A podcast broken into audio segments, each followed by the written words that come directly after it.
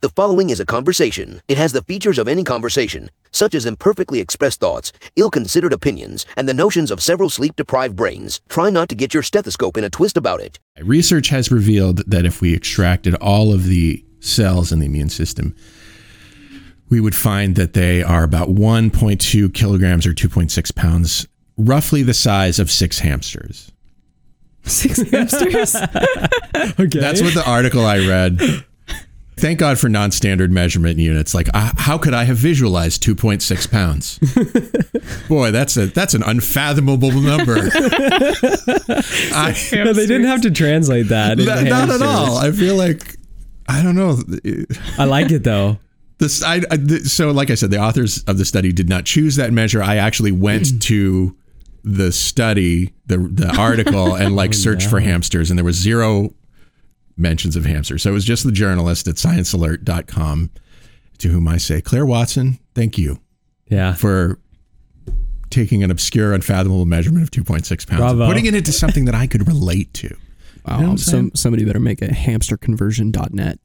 I did find out that there is a website out there that journalists go to find to use these non-standard measures. So idiots like me have some standard of perspective to understand what these things are. So that's needed. So I think my issue with that is that hamsters aren't homogenous, right? So you're introducing a significant amount of error. Yeah. Right? Doesn't matter though. Doesn't matter because you at least at the very least, because when you're talking, qualify your hamster type. Yeah. When you're talking to the general population, they're not thinking but how much does that hamster weigh? They're just okay, now I have a general idea. So I get it. But also, it's also just fun. You just think about I don't know what the number was, six hamsters. That's a lot of immune cells worth of hamsters running around in your body. That's one pineapple also was the other one. No way that one pineapple is the same weight as six hamsters. I mean, they're not what size hamster. These are not. If your hamster size is 1/6 that of a pineapple, it's easy. Would you say that six hamsters equals two burritos? Well, what's in the burrito? So you guys are I don't know. Are hamsters that heterogeneous? I feel like when I see a chipmunk, they're all the same. You know, I also have a Terry Crews sized hamster. Yeah, a myostatin deficient hamster. Ooh. Oh boy. Ooh. Sheesh. Swole.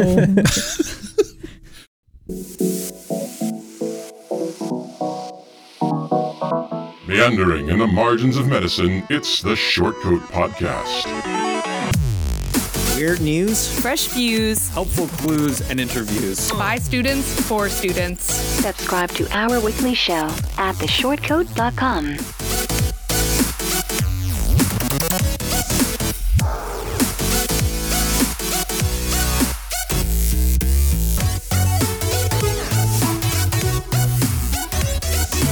Welcome back to the Shortcoat Podcast, the show that gives you an inside look at medical school from the students drinking from that fire hose, a production of the University of Iowa Carver College of Medicine. I'm Dave Etler. With me today in the SCP studio, a group of decidedly non-standard people.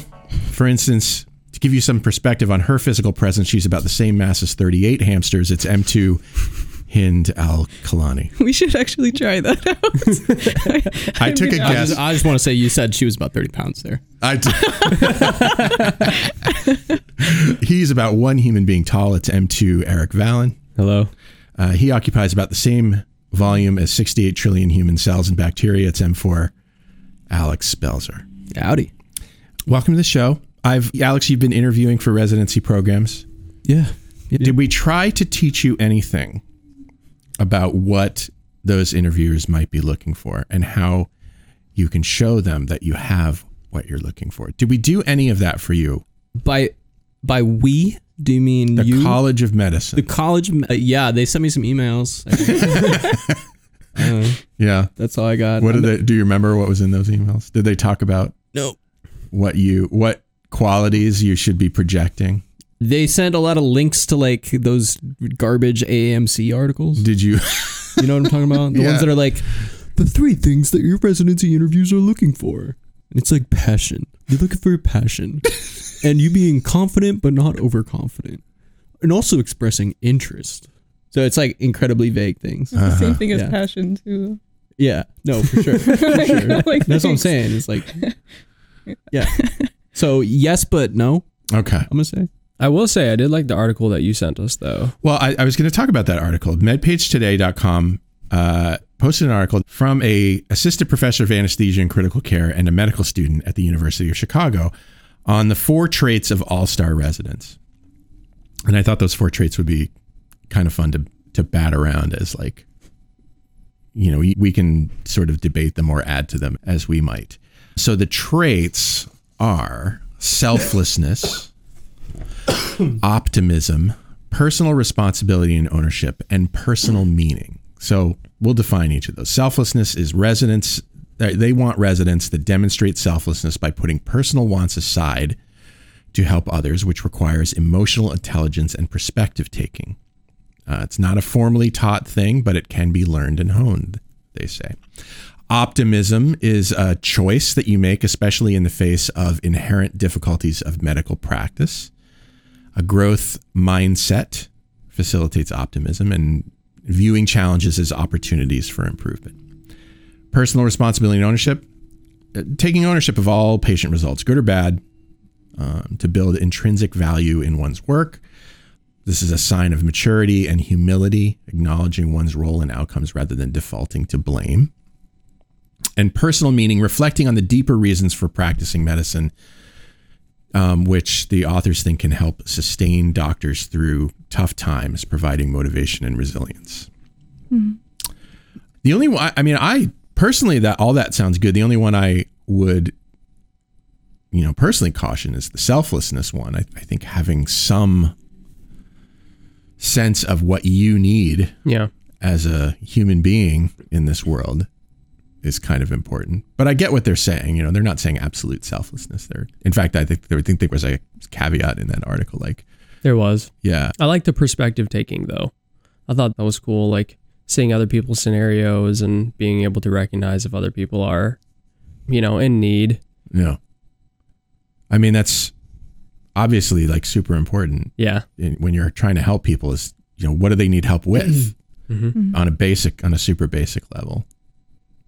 Yeah. Yeah, I would just think that, you know, residency is probably extremely trying, and it does take more out of you to, you know, take into consideration other people's perspectives when your perspective is exhausted and, you know, sleep deprived and stressed out, etc. Yeah, but a little extra something, little extra emphasis on being able to take those perspectives that aren't yours. Yeah. I also think that being selfless, or like, bless you. Thanks. Or being able to start, like, again, because the sneeze blew what you were saying right out. Okay. Sorry. Okay, no, you're fine. Let's try to remember what the hell I was saying. I think, no, it's okay. I think, oh yeah, okay. Being selfless in the way that they described in the article of, like, yeah, taking, like, looking at someone else's perspective, like trying to step in your colleague's shoes and be like, okay, like, my colleague looks like really stressed right now. I wonder if there's a way that I can help out. I feel like the only way that would be healthy in like a 3-year or 4-year long program where you're also exhausted is if your co-residents are also selfless. Yes. And are able to pick up for you. And that's out of your control. So, like, you can't really control everyone else's personality. So, like, well, I would hope that your residency program, if this is what they really value, your residency program would have been building these teams over time to the point mm-hmm. where once you got involved, you could be reasonably assured that most of your other colleagues are similarly minded. Agreed. Yeah. This is one of those cultural development things. Yeah. It's something that they, like, not Carver specifically, but if you, like, look online and people are, like, passing down knowledge about what to look for when you're interviewing for residency, one of the big things is, like, is the culture positive? Is the culture toxic? How would you fit into that culture? Do the residents support each other? Do the program directors and associate program directors support you? Do the third-year residents look like they're dead? How dead? Yeah, sure. Yeah. How dead are you inside? So, yeah, I agree. I think it's really I don't know, relatively easy to like put on a face in an interview and say that you're going to do this. Mm-hmm. But honestly, I think it comes more from the culture of the program. Yeah, you may very well want themselves. Yeah. Like I got good vibes from Carver. That's why I came here. It was good vibes. Yeah. You might very well want those things, want to be those things. But, you know, when you get there and you realize nobody else is doing those things, got to save yourself at some point. Yeah. Yeah. I like the optimism thing. I feel like, personally, I'm a bit of a pessimist. You know, like, I've been feeling super competent at work lately. Hell yeah, dude. That shit's going to end any minute. That's what I end up thinking sometimes. Like, at some point, I'm going to make some mistake that will just put all of that into question for me. That's just an unhealthy thinking pattern. I'm aware of that. But optimism is as a choice. I guess I'm not making the right choice. Sometimes I am, but you know, whatever. Is it a choice, Dave? I don't know. Or a growth mindset. Yeah, like wouldn't it be? Okay, so when you make a mistake, you know, for you guys, when you do poorly on a test, or I don't know, when you f- up your research, or when you know, Alex, when you say something during rounds that you wish you could take it back, do you really look at those as like, oh, this is an opportunity for improvement? Yeah, I do. Do you? Yeah, it took like a lot of like doom spiraling in the first couple months of core year, but okay. I don't know. I've been thinking a lot about failure recently. Yeah, and there's like a continuum of failures, right? There's like the, I said something stupid in rounds. And then there's like the, I failed a test. And then there's like I did a bad professionalism violation and got kicked out of school. So there's like all these continuums of failures. And I feel like the biggest thing that I picked up in clinical clerkships was raising my threshold for considering a failure a failure. Okay. And below that threshold, I see it as a work in progress. Learning. Yeah, absolutely. So you and there's opportunities every day to learn. Your perspective changed over time. Absolutely. As to what was a failure and what was just... And maybe that's this growth mindset you speak of. I will. And this relentless optimism. What? I hope it's not relentless. People who are relentlessly optimistic, I just want to punch in the throat, but... That's fair. What? Do you have any like specific moments that you remember in core year that kind of helped you shift towards a growth mindset? Or like change your perspective? Yeah. So I was on the transplant surgery rotation, and the transplant fellow, I forget what her name is, but she was like 5 feet flat tall. And she was like a board certified transplant surgeon in India before restarting residency in the United States. Oh man. It's one of those where she's like exceedingly overqualified to be here, but she's got to go through this process again. And so she was a fellow. And she asked me what one of the anti-rejection meds, like what the mechanism was and how that affected like their T cells or whatever. And I was like, I don't know. Like, I have no, I literally never thought about this before. And she was like, every time you come into that situation, you just need to look it up and learn from it. And she was like, go look it up, report back to me in 10 minutes. And so I did. And I was like, oh my gosh, I'm growing. I'm in the mindset of growth right now. So that one stands out to me. Yeah. You could have been like, oh, I'm so embarrassed, I'll never recover from that embarrassment. But I don't think that's... my guess is probably if you've lasted long enough in med school, you've got that probably down by the time you get to the stage. You were ready for that. You were ready for that knowledge. You were never going to be like... you were never going to resist that knowledge. Yeah. Sure. But yeah, I can see where like... the environment you're in plays a huge role. If that doctor was just like, why don't you know this? Like that. Yeah. Yeah. Well, I've definitely had situations like that before where they were like, you should know this. Yeah. Oh, I actually, on my emergency medicine rotation, I was getting pimped, like it was like midnight and I was getting pimped on like antiplatelet medication activities. I was like, I'll be honest, I don't know any of this. And she was like, you're a third year med student, you should know this. And I'm like, okay, I'm sorry. She was like, look it up. And I was like, I'm going to be honest, I don't want to look it up. So, like, I don't know. Maybe it was midnight and I was just tired and... You're at the end of your rope. Yeah. So yeah, the environment really matters. Yeah. And that comes back to this like culture of the program thing, right? Like I think different specialties are better at this than others. Different areas of the country are better than this than others. Yeah. Yeah, it's important.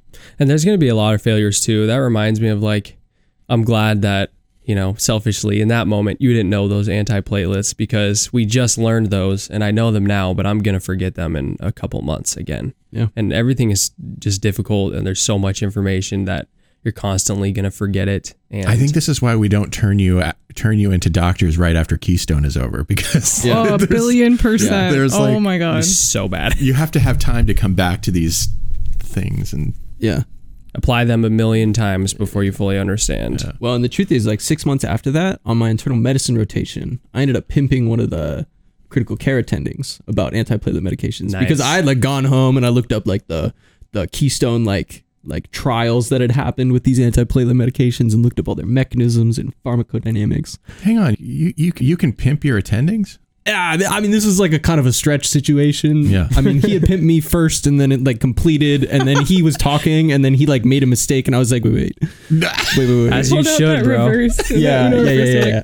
I love that. So yeah, I mean, you stick with it. You see these things 5 times and then you're like, huh, I get it now. Yeah. Yeah. Mm. So there's a final moment when it is kind of locked into your cortex. Okay. Got to keep going back. Yep. Sure. I've heard surgeons like will review the anatomy before a surgery they've done, you know, even in private practice and later on. Yeah. Makes sense. Yeah. Personal responsibility and ownership. So this one's, I mean, it sounds reasonable, taking ownership of all patient results, good or bad. And yeah, sometimes I really these like things are out of your control a little bit. But there are always things that you can do to have made the situation probably a little bit better. Mm-hmm. And I don't know. I feel like I've learned this through like team sports. And I actually just made a mistake. We had a real patient interview this week. I don't know if you had yours. No. We had our PBCR where we go into the hospital and we interview a real patient. And there were a lot of things that were outside of my control. And at first I attributed me getting a bad history to those things. And the person that I was with, who I was taking the history with, immediately like self-reflected and been like, oh, well, we could have done the ROS this way. And I was like, wait, you're right. That would have actually made it so much better. And so I kind of learned from him. And then reading this article, I was like, wow, I could have taken more responsibility and I would have learned a lot more from that. But also what's interesting about that story is that your colleague, mm-hmm.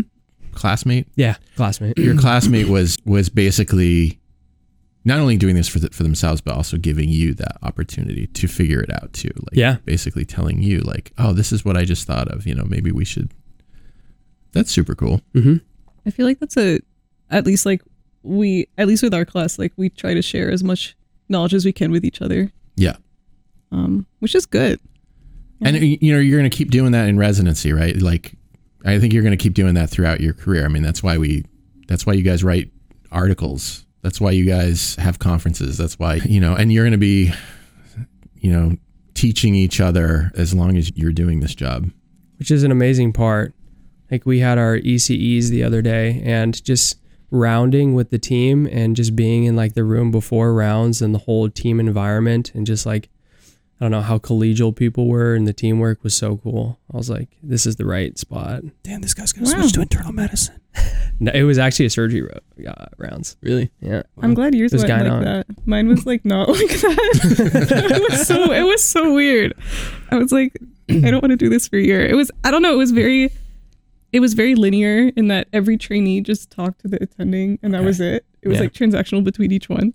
And then at the end, I was like following the med student who I was shadowing, and at the end, like the senior like members of the team just walked off, and like they didn't say anything. They just walked off, and I turned to the med student, I'm like, okay, and he was like, oh yeah, they're like going to a conference or something. We don't need to be here anymore.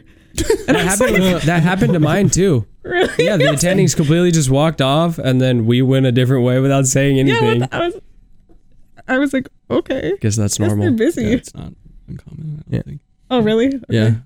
They're just like, all right, we're done. Bye. Yeah, at least see you tomorrow. Yeah. I guess call me if anybody's dying. Yeah. I guess that's efficient. Why waste time on pleasantries? Like, exactly. Thank you very much for coming. I appreciate all of your hard work today. Yeah. Boy, I think we learned a few things today, and I really love you guys. Oh, I want to round with Dave. I also think one of the things that one of the things that goes along with personal responsibility and ownership is, and you've already sort of touched on this a little bit, is self-reflection, is being able to I think oriented towards looking back at yourself and going, okay, am I doing this right? And constantly sort of doing that. I don't think it's a good idea to do that in a super negative way, obviously, but you have to be self-evaluative. The most annoying people to work with are people who don't understand how they have contributed to anything. Mm. I mean, that's just super annoying. Yeah, you can't learn. That person will never learn anything, I think. Even if they're good at what they do. It's the worst. I think a big part of that would be, finding a healthy way to separate your actions from your worth and your identity. Mm-hmm. And I feel like that's probably really difficult in a healthcare setting where like people's health rests in your decisions. But to be like, okay, like I did this one thing wrong, or I could have done it better. That doesn't make me a terrible person or a stupid person. It's just something that I can improve on. Yeah. I mean, I think that's why a lot of residents and attending physicians and medical students get burnt out, is because they see the consequences of their actions or the possible consequences of their terrible proposed actions. And then they take it very personally.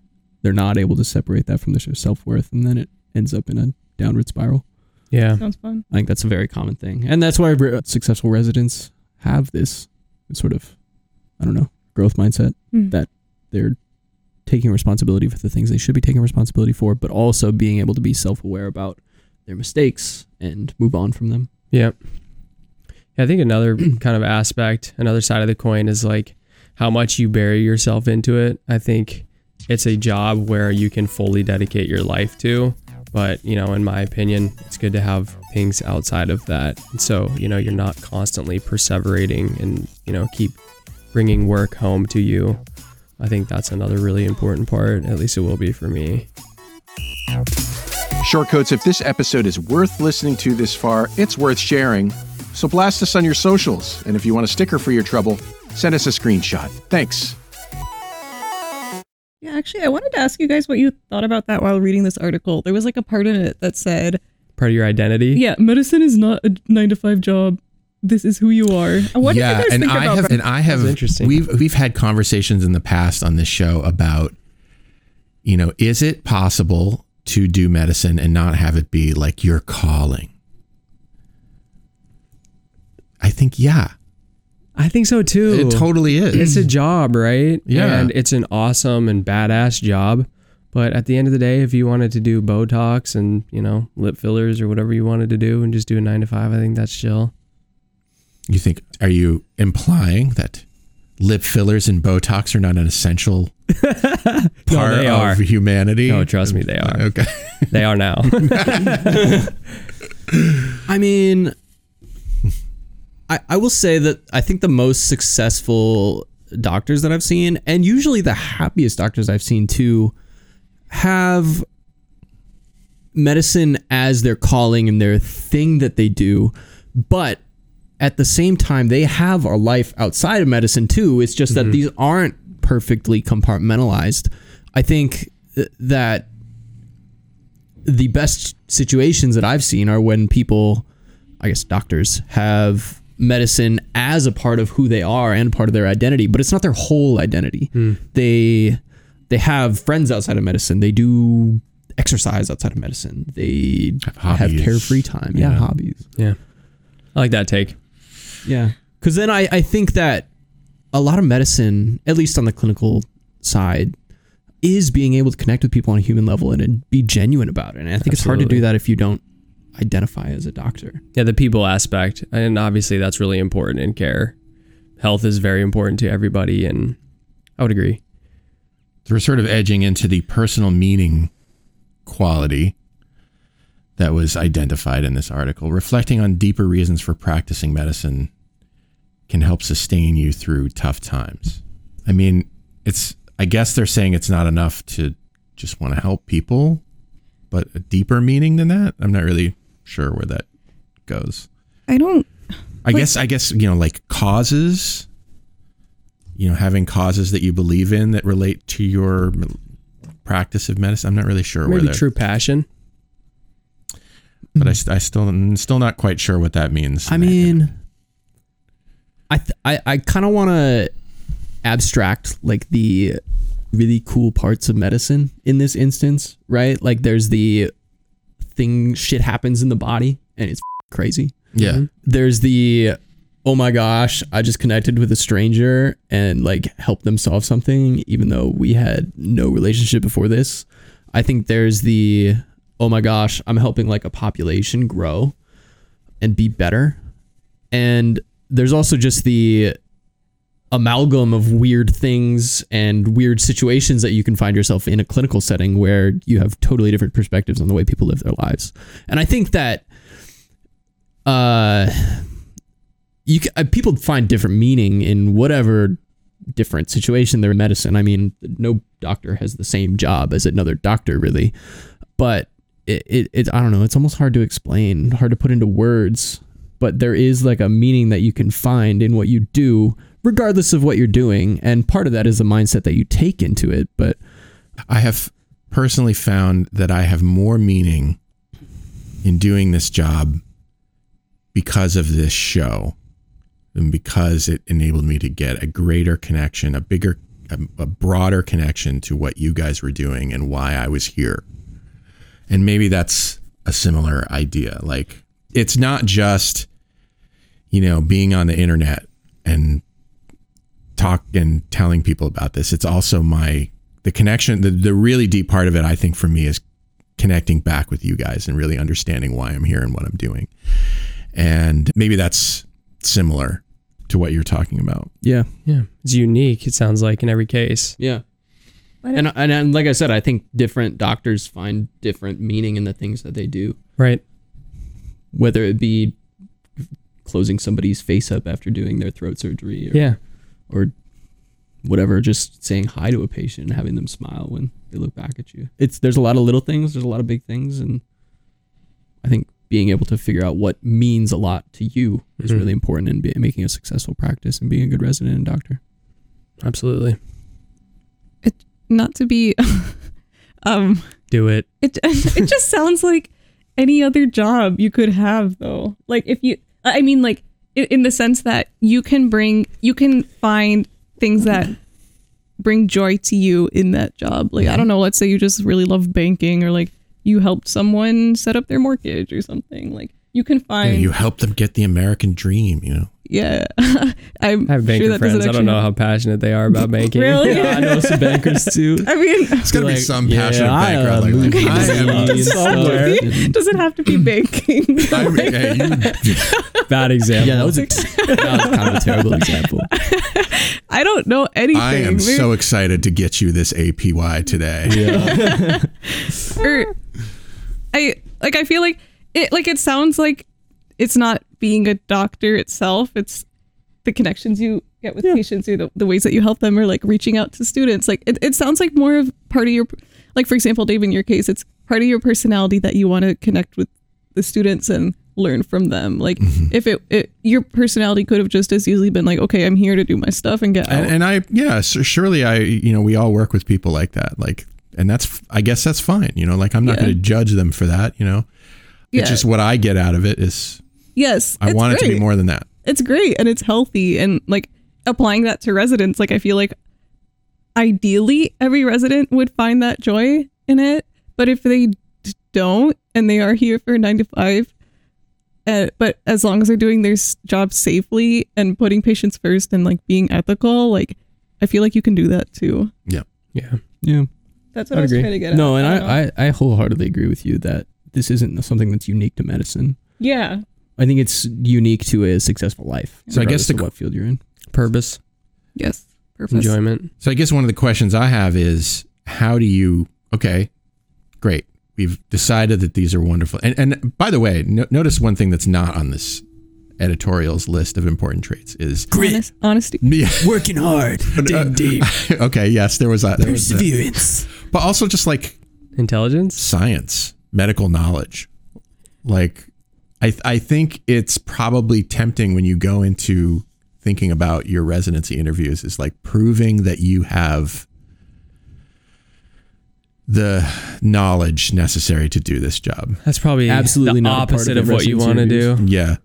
Nobody ever asks you about, I mean, I'm not going to say nobody, but pretty much every interview I've had has been a conversation about like non-standardized things. Mm-hmm. It's been all like, oh, I see you're a musician and I see you like running and like, why did you like this research project? It's there's like no medical knowledge, at least in my interviews for internal medicine. I think that's probably pretty common. Yeah. I mean, yeah. They're aware of your board scores. They're yeah. aware of your grades. They're, you know, they're aware that your medical school is accredited. Accredited. Which means that you cover a certain number of topics and you're supposed to, you know, your medical school does its work to determine that you are competent in those things. Mm-hmm. So they can pretty much take those things off the table and mm-hmm. maybe have a more interesting conversation with you. Yeah. You're working with them for 4 to 5 years. So 3 to 5 years, they got to make sure that they want to spend time with you. Yeah. It's easier to teach a really cool person how to do medicine than to make a really medically intelligent person a cool person. Yeah. So how do you, that's deep. how do you get these concepts of selflessness, optimism, personal responsibility, ownership, and personal meaning across during these interviews when they're talking to you about running or, I think, being yourself, right? Yeah. It's kind of like medical school interviews. It's be yourself, and I think that likes attract in that sense. And what's meant to be will be. Yeah, I think there's the biggest thing personally for me that allowed me to what I think was show these things in my residency interviews was like finding some comfort, being comfortable, opening up to these people, not being afraid to smile, look them in the face, use my hands to talk. Mm-hmm. Being a person. Yeah. I would maybe also your evals. Explain. Like, isn't that part of your application? Like your it is, but I not really. It is. You when you we write an MSPE, you've seen your MSPE, Alex. Yep.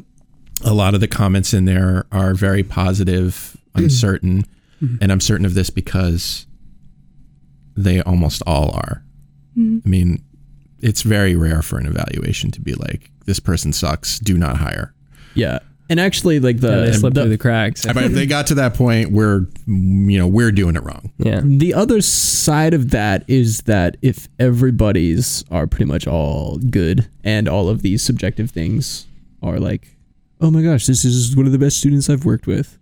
Pretty much everybody has a comment like that in their MSPE, and so it really doesn't mean much of anything at all. Yeah. It's just like a red flag if you don't have these things. I would say, from the ones that I see as I write these MSPEs, there are some kind of meh observations, some mid, in the vernacular of the young people. Heck yeah. Some Dave. Mid comments, you know, that you're like, okay, these are bare minimum. Like, okay, this is cool. And then there are the extra comments that you're like, okay, I understand this person is doing a little bit more than this. But you're right. Like, most of the time, they're pretty standard. Yeah. Interesting. So one of my friends just talked to I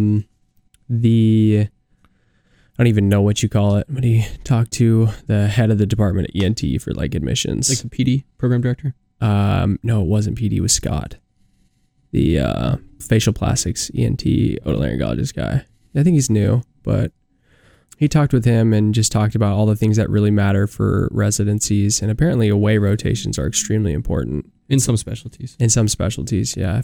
So I guess at least for ENT, like doing a sub-internship and spending time there is extremely important. Mm-hmm. And then he said, like, obviously your letters in research are super important.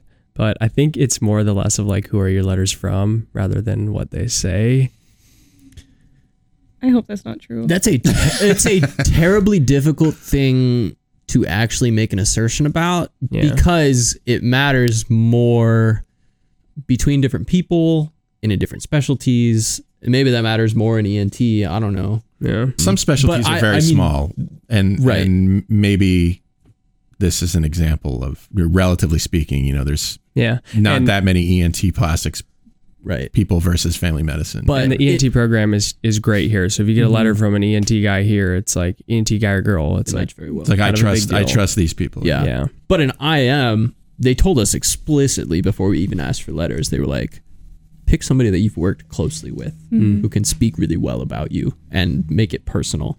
And they told us specifically, like, don't ask somebody for a letter because of their name. Sure. Mm. Because a mid letter from a great person is so much better than a fantastic letter from, I don't know, somebody who knows you well. Yeah.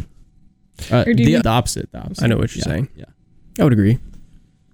I would say that one of the ways that you can be strategic about exhibiting these values or these qualities is in the questions that you ask during your interviews. There's always that, you know, so do you have any questions for me? What was your experience with that? Yeah, period? No, that's a significant part of interviews. It's on the one hand, it's a litmus test for how thoughtful are you? Mm-hmm. It's a, how much interest have you actually shown in this program? Like, how much do you know about our program? And it's also an opportunity for you to actually ask a question about something you're curious about. And I think kind of at its very deep core, it's a conversation starter. It's a way that you can go outside and break out of the structured interview session to show how well you are interpersonally. And I hate that it actually has to be that when it's just you asking questions, you know. But so the way I kind of thought about it was, how can I connect with the interviewer? How can I, I don't know, riz them up is what I was literally saying. Yeah, how do you pull on the heartstrings? Yeah. And so what I would do is I would look up the interviewer before the interview. I would find out where they're from, and then I would like, I hope they're not listening to this right now about my formulaic approach to this, but I would like ask them about their background, ask them how their transition was to the place. I would always ask like culture questions, because I feel like those are so much more important than asking like, how's your call schedule like? Yeah, sure. Yeah. And so I don't know, it's trying to get to know them as a person, right? Because that's what you really care about. When you're asking about culture, you're asking about some of these things, right? You're asking, you know, like, can I expect to feel the support of my colleagues? Yeah. Precisely. You know, like, when a resident makes a mistake, how is that dealt with? How would you ask that? Well, I don't, what do you mean? You like pretty much ask that like straight up. Yeah. I mean, I think that's appropriate. I would hope. That was actually a pretty common question asked in like the resident socials is they'd be like, how do attendings like respond to you as a learner? Yeah. Super important question. Yeah. They asked that just straight up explicitly. Okay. It's a good point that I think you're making, which is that, you know, some of these questions you would choose where to ask them. Yes. Yeah. Okay. So context matters. Yeah. Like, I hadn't thought of that, but it makes a lot of sense that you might not ask that particular question during the interview portion, but you might ask it of, you know, the other people. Yeah. And, you know, I would assume that there is some feedback from these more social activities. What do you mean to the interview, to the actual formal interview part of the process? Like, otherwise, why would they? I guess it's to give you some idea of the culture. Yes, there is a disclosure made at almost all of these resident socials that is, this does not affect your ranking at all. Oh, okay. Oh, really? We don't. They're always like, we were not paid by the residency program. They like bought us food and told us to get on this video call, but this question session does not affect your ranking. Okay. So it's really like you to get a good litmus test of the program. Okay. All right. Now, when you're in an interview and they're like, do you have any questions for me? When the program director says that to you, I mean, you better have some things like lined up in your back pocket. Yeah, no, I'm good. Yeah. We're done here. See ya. That's, yeah. Yeah, I got something else to do. Well, okay, so I think so. Maybe you could ask that question, like literally during your interview session. Then, if that's And my feeling is that if they were like, "Oh, this is off-putting," then you probably don't want to work there anyway. Right? Yeah. Okay. Right. And I guess it shows maturity, right? To be like, "Hey, this is going to happen to me. I am going to make a mistake. How are you gonna work with me with it?" Yeah. And all the program directors that I talk to emphasize that you should be asking difficult questions to the program directors. If you have a legitimate concern about how you're going to survive there as a resident, like you should ask that. Now, you should be tactful about it, no doubt. Yeah. But I think it's perfectly acceptable to ask the residency program director, how do you help residents that are struggling? Okay. I think that's a pretty common question that people ask. But it's important, right? Because residency is not going to be a fully successful growth mindset process. Yeah. You're going to have some setbacks and you're going to have to ask the program director for help at some point. And getting a sense for how they're going to approach that situation is very important in figuring out where you want to go. I'm glad we have an M4 here. Yeah. You have a lot of insight. Yeah, happy to be here. Yeah, you have a lot more experience than we do. I had a tough conversation with just two M2s in day. Oh, man. Yeah. Well, you made it to the second break. You tolerate us. If you can, consider donating or buying a sticker or something. Visit theshortcoat.com and help us do stuff without having to beg a dean for money. Thanks. Yeah. Another reason these traits are important, especially if you're an emergency medicine doc, is because there are real reasons that your job might be super difficult. It might at times suck. And I'm not talking about paperwork, not talking about the actual medicine or even annoying coworkers. I wanted to show you a recent video from the New York Times that I just want to show you this video. Hang on. Where do we look? Oh, there. This is Vancy. And then she came across the room and cupped my head and punched me 5 or 6 times. And she kneed me in the face and knocked me out. And when I came to, my coworker was dragging me across the floor of the ED away from her because she was trying to do it again. I got into emergency medicine because I wanted to care for people, but I didn't go into emergency medicine to watch my colleagues get stabbed by a patient with kitchen shears. Violence has become a daily occurrence in our hospitals. I was knocked unconscious by a patient. Patients have tried to stab me. Patients have spit on me. Clawed, bitten. I took punches to the face. Hit me in the left side of my face. One of my nursing colleagues was beaten about the face with a plastic lunch tray. Punched, kicked, spit on. All of this is piling emotional, physical, and psychological trauma on people who are already under intense strain. I've personally suffered PTSD from an attack, and it's pushing our EDs to a breaking point. Violence in our department doesn't just affect our staff. It's pretty hard to provide quality patient care when you're stitching up your colleague's face.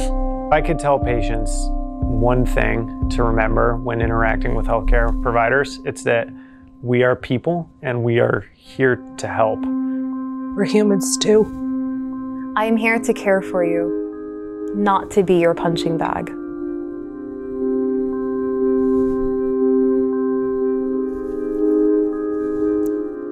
That's crazy.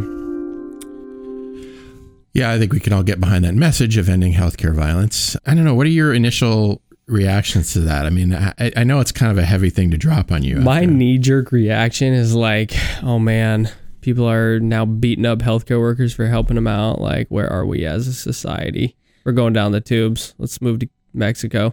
But what surprised me was when it said that violence has been rising. I don't know. When I was watching it, I just assumed like, okay, this has been happening forever. And now someone's saying this needs to stop. But that's interesting that it's rising. Mm-hmm. Well, why? Yeah, so, I mean, especially in the context of violence overall in society has been precipitously declining over the last 300 years. Exactly. There is no reason that comes to my mind immediately that's like at the root cause of this. Dare I say mental illness and COVID and, drug abuse and lockdowns.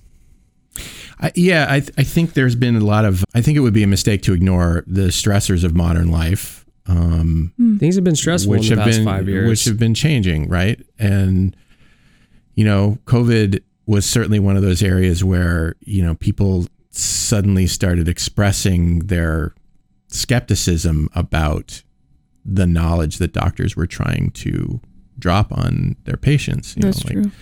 It does seem to be. I don't know why that leads. I don't know why it leads specifically to violence, but I guess it could increase the chances of that happening. Yeah. It also says it's been rising over the last decade. So this isn't isolated to COVID either. Yeah, that's a good point. Yeah. That is a good point. It feels like they're alluding to a dehumanization that's happening. I'm a human who's trying to help you. Why are you hitting me? Why don't patients see providers as human? I found myself thinking about what happens when you try to rescue a hurt animal, which is that they fight back because perhaps in the extremity of their pain or whatever, they're irrational. So maybe that's part of it. I have a philosophical point. I feel like, and you know, I may be completely wrong. I don't know a whole lot about medicine. I'm a second-year medical student. All I do is bury my head in books all day, so take it with a grain of salt. But when I talk with people who, you know, aren't involved in the profession, my family's in the profession, and when I'm at like social gatherings or I've listened into other conversations about, you know, people that are talking about their doctor visits and are talking about something they got diagnosed with, etc. It just seems like there's not a whole lot of humanization that's going on with the doctor. Like, oh, they made a mistake. Oh, they, you know, got my echo backwards. You know, I want to sue that guy. Or, you know, they said that I should stop doing this activity. And it just seems like,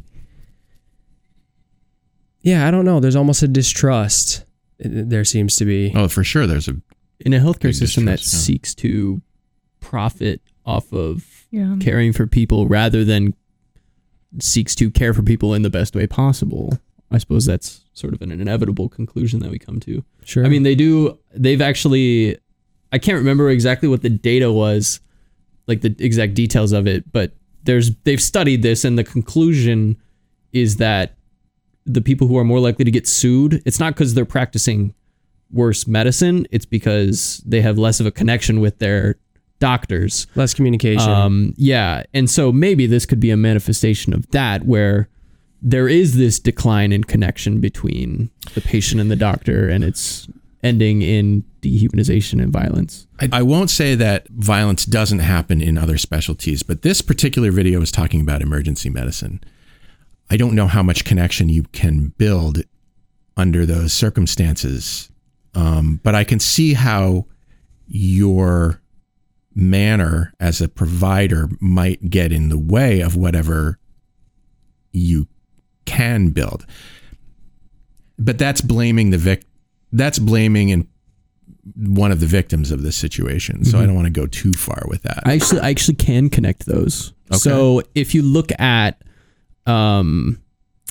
primary care utilization, which is the place where you're most likely to have a long-term connection with your medical care team, that has been relatively declining, and the utilization of emergency care has been increasing. And with increased stress on the emergency medicine system, whether that be from private equity taking over emergency medicine practices and pushing them to see more and more patients and connect with them less and less. Well, I guess we're feeding into my connection. Yeah, it's also just inherently difficult to be in the ER to wait your turn, especially when you're in pain. Yeah, I mean, go look at the reviews for your local emergency room. I mean, if that doesn't epitomize where people are at with the relationship with their emergency care physicians, like, what does? Yeah. I would assume that you feel, you know, depending on what's going on in your emergency room at any given moment, you're either frustrated that it took so long for you to get seen, you're frustrated that your physician, that your emergency room physician has a certain view of you and what got you into that emergency room in the first place. You're frustrated with the circumstances of your life. You're vulnerable, defensive. That brought you to the emergency room in the first place. You know, you've been struggling to get into this emergency room for the last 7 hours, and you're getting frustrated, and you're feeling like you have to advocate for your care to the point of, or even physical, even less physical thoughtful advocacy. Yeah, I feel like that implies a level of thoughtfulness that may not be the case for that patient. Like, I'm here to advocate for myself. Like, dude, yeah, no, I broke my arm and I'm pissed off and I'm going to f*** it up. Yeah, basically. Okay. Yeah, that's a tough specialty, though. It sounds really hard, combined with not being able to sleep and switching around your schedule a ton. And I don't know how I know emergency room physicians who love their work. Yeah. Well, it's shift work, right? You don't bring a pager home. That's awesome. That's awesome. But I don't know how 6 hours a week is full time. I just don't know how you switch gear so often and remain sane. Yeah. That'd be tough. I think you have the right to feel safe at your workplace. Mm-hmm. I guess in like, except for like extreme circumstances. I don't know if you're like a soldier or something. Yeah. Or like if you like, I don't know why this came to my head, but like if you like organize like those like bungee jumping things or like if you're a skydiver, like, okay, I get it. But like, but in the majority of workplaces, I don't feel safe. The Red Bull guy who jumped from space, like, I have the right to feel danger. If you're not that guy, you should be able to feel safe in your workplace. So like, I don't want to, there has to be some element that's missing that's not making these EDs safe. But then again, like, I need security. Yeah, but even then, like, if I walk into the ED and as a patient and there's like a ton of police around me, I'm not gonna feel safe either. So like, there's going to be an emotional charge think, why there. Are there police around me? Why? Yeah, exactly. You know, like, yeah. Still, and am I a dangerous person? And if it's like putting the armed militia in Hy-Vee. It's like, okay. Well, or like SWAT officers in schools. You're trying to buy your album. What is this armed militia and Hy-Vee business? That's happened before. Last year they started putting armed cops in Hy-Vee. Wait, what? I was just joking. No, that's real. Why? That's real. I haven't noticed. Why? Loss prevention. Loss of what? Seriously. Like, go to Hy-Vee. Like, there is somebody with like a bulletproof vest. That's insane. Armed, and they're basically dressed up like a cop, but they have a Hy-Vee badge on. What? No, I'm serious. I'm going to have to open my eyes a little. Yeah, pay attention. It's crazy. That is crazy. So, and I don't know. Do you think it makes Hy-Vee safer? No. Do you think it makes our ED safer? I mean, especially if you're someone who's... I think there's a... You can... I guess there's a way to respond to the violence then. I think... Yeah, but yeah. I can't think of a way that would... I don't know if it prevents... Is it a deterrent? I feel like it would be if somebody was getting pissed and there's a big security guard. Like, even if they wouldn't have guns or anything, like, I don't know, some sort of security would be nice for some of these workers. Like, that's not one of the inherent risk part of the jobs that you think about when you take the job, is getting beat up by one of your patients, right? You think about maybe getting a transmissible disease via blood infection or something like that. Yeah, that's much more realistic. There are realistic things, and then there are things you're like, what the hell's going on? Yeah. Yeah. Well, I don't know. I watched that video and I got a little depressed and I was like, I'm going to share it with friends. Thank you. Yeah, I'll be honest with you, Dave. You're like, lead up to that, I thought you were going to make a joke, and then you played that video and I was like, oh man, I hope that camera didn't see me laughing right before this. If you noticed Alex laughing, it wasn't because he's a bastard. Yeah, I totally didn't know he was going to play that video. So full disclosure. Yeah. He doesn't like EM docs. Can't believe there's security guards in Hy-Vee. That's insane. Well, that's our show. Alex, Hind, Eric, thanks for being on the show with me today. Thank you, Dave. Thanks. Love you. And what kind of selfish, pessimistic, irresponsible, and rudderless person would I be if I didn't thank you, Shortcoats, for making us a part of your week? If you're new here and you like what you heard today, follow the show wherever fine podcasts are available, like Spotify, Apple Podcasts, YouTube. I don't know if I can say Google Podcasts anymore because I think they're phasing out Google Podcasts and moving things into Google Music or something like that. Anyway, today's episode was produced by yours truly. The show is made possible by a generous donation by Carver College of Medicine student government and ongoing support from the Writing and Humanities program. Our music is by Dr. Vox and Catmosphere. I'm Dave Etler saying, don't let the bastards get you down. Talk to you in 1 week.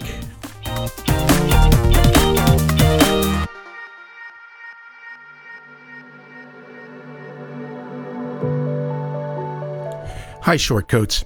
Look, life in medical education, life in America, life in the world is often difficult, and I often wish I could help. All I have is this podcast, but in my wildest dreams, you have the support you need to lead a life of your choosing. You deserve to be happy, healthy, and successful in whatever ways you define those words. So if you need support because you've experienced racism, discrimination, harassment, mental health crises, I want you to be able to get the help that you need. And so I'm going to put some links in the show notes to some resources that you can use. But the bottom line is that, for what it's worth, I see you. I know you're out there. I wish I could do more. Maybe I can in ways that I don't understand yet or know about. But I see you, and I'm glad you're here, and other people are too.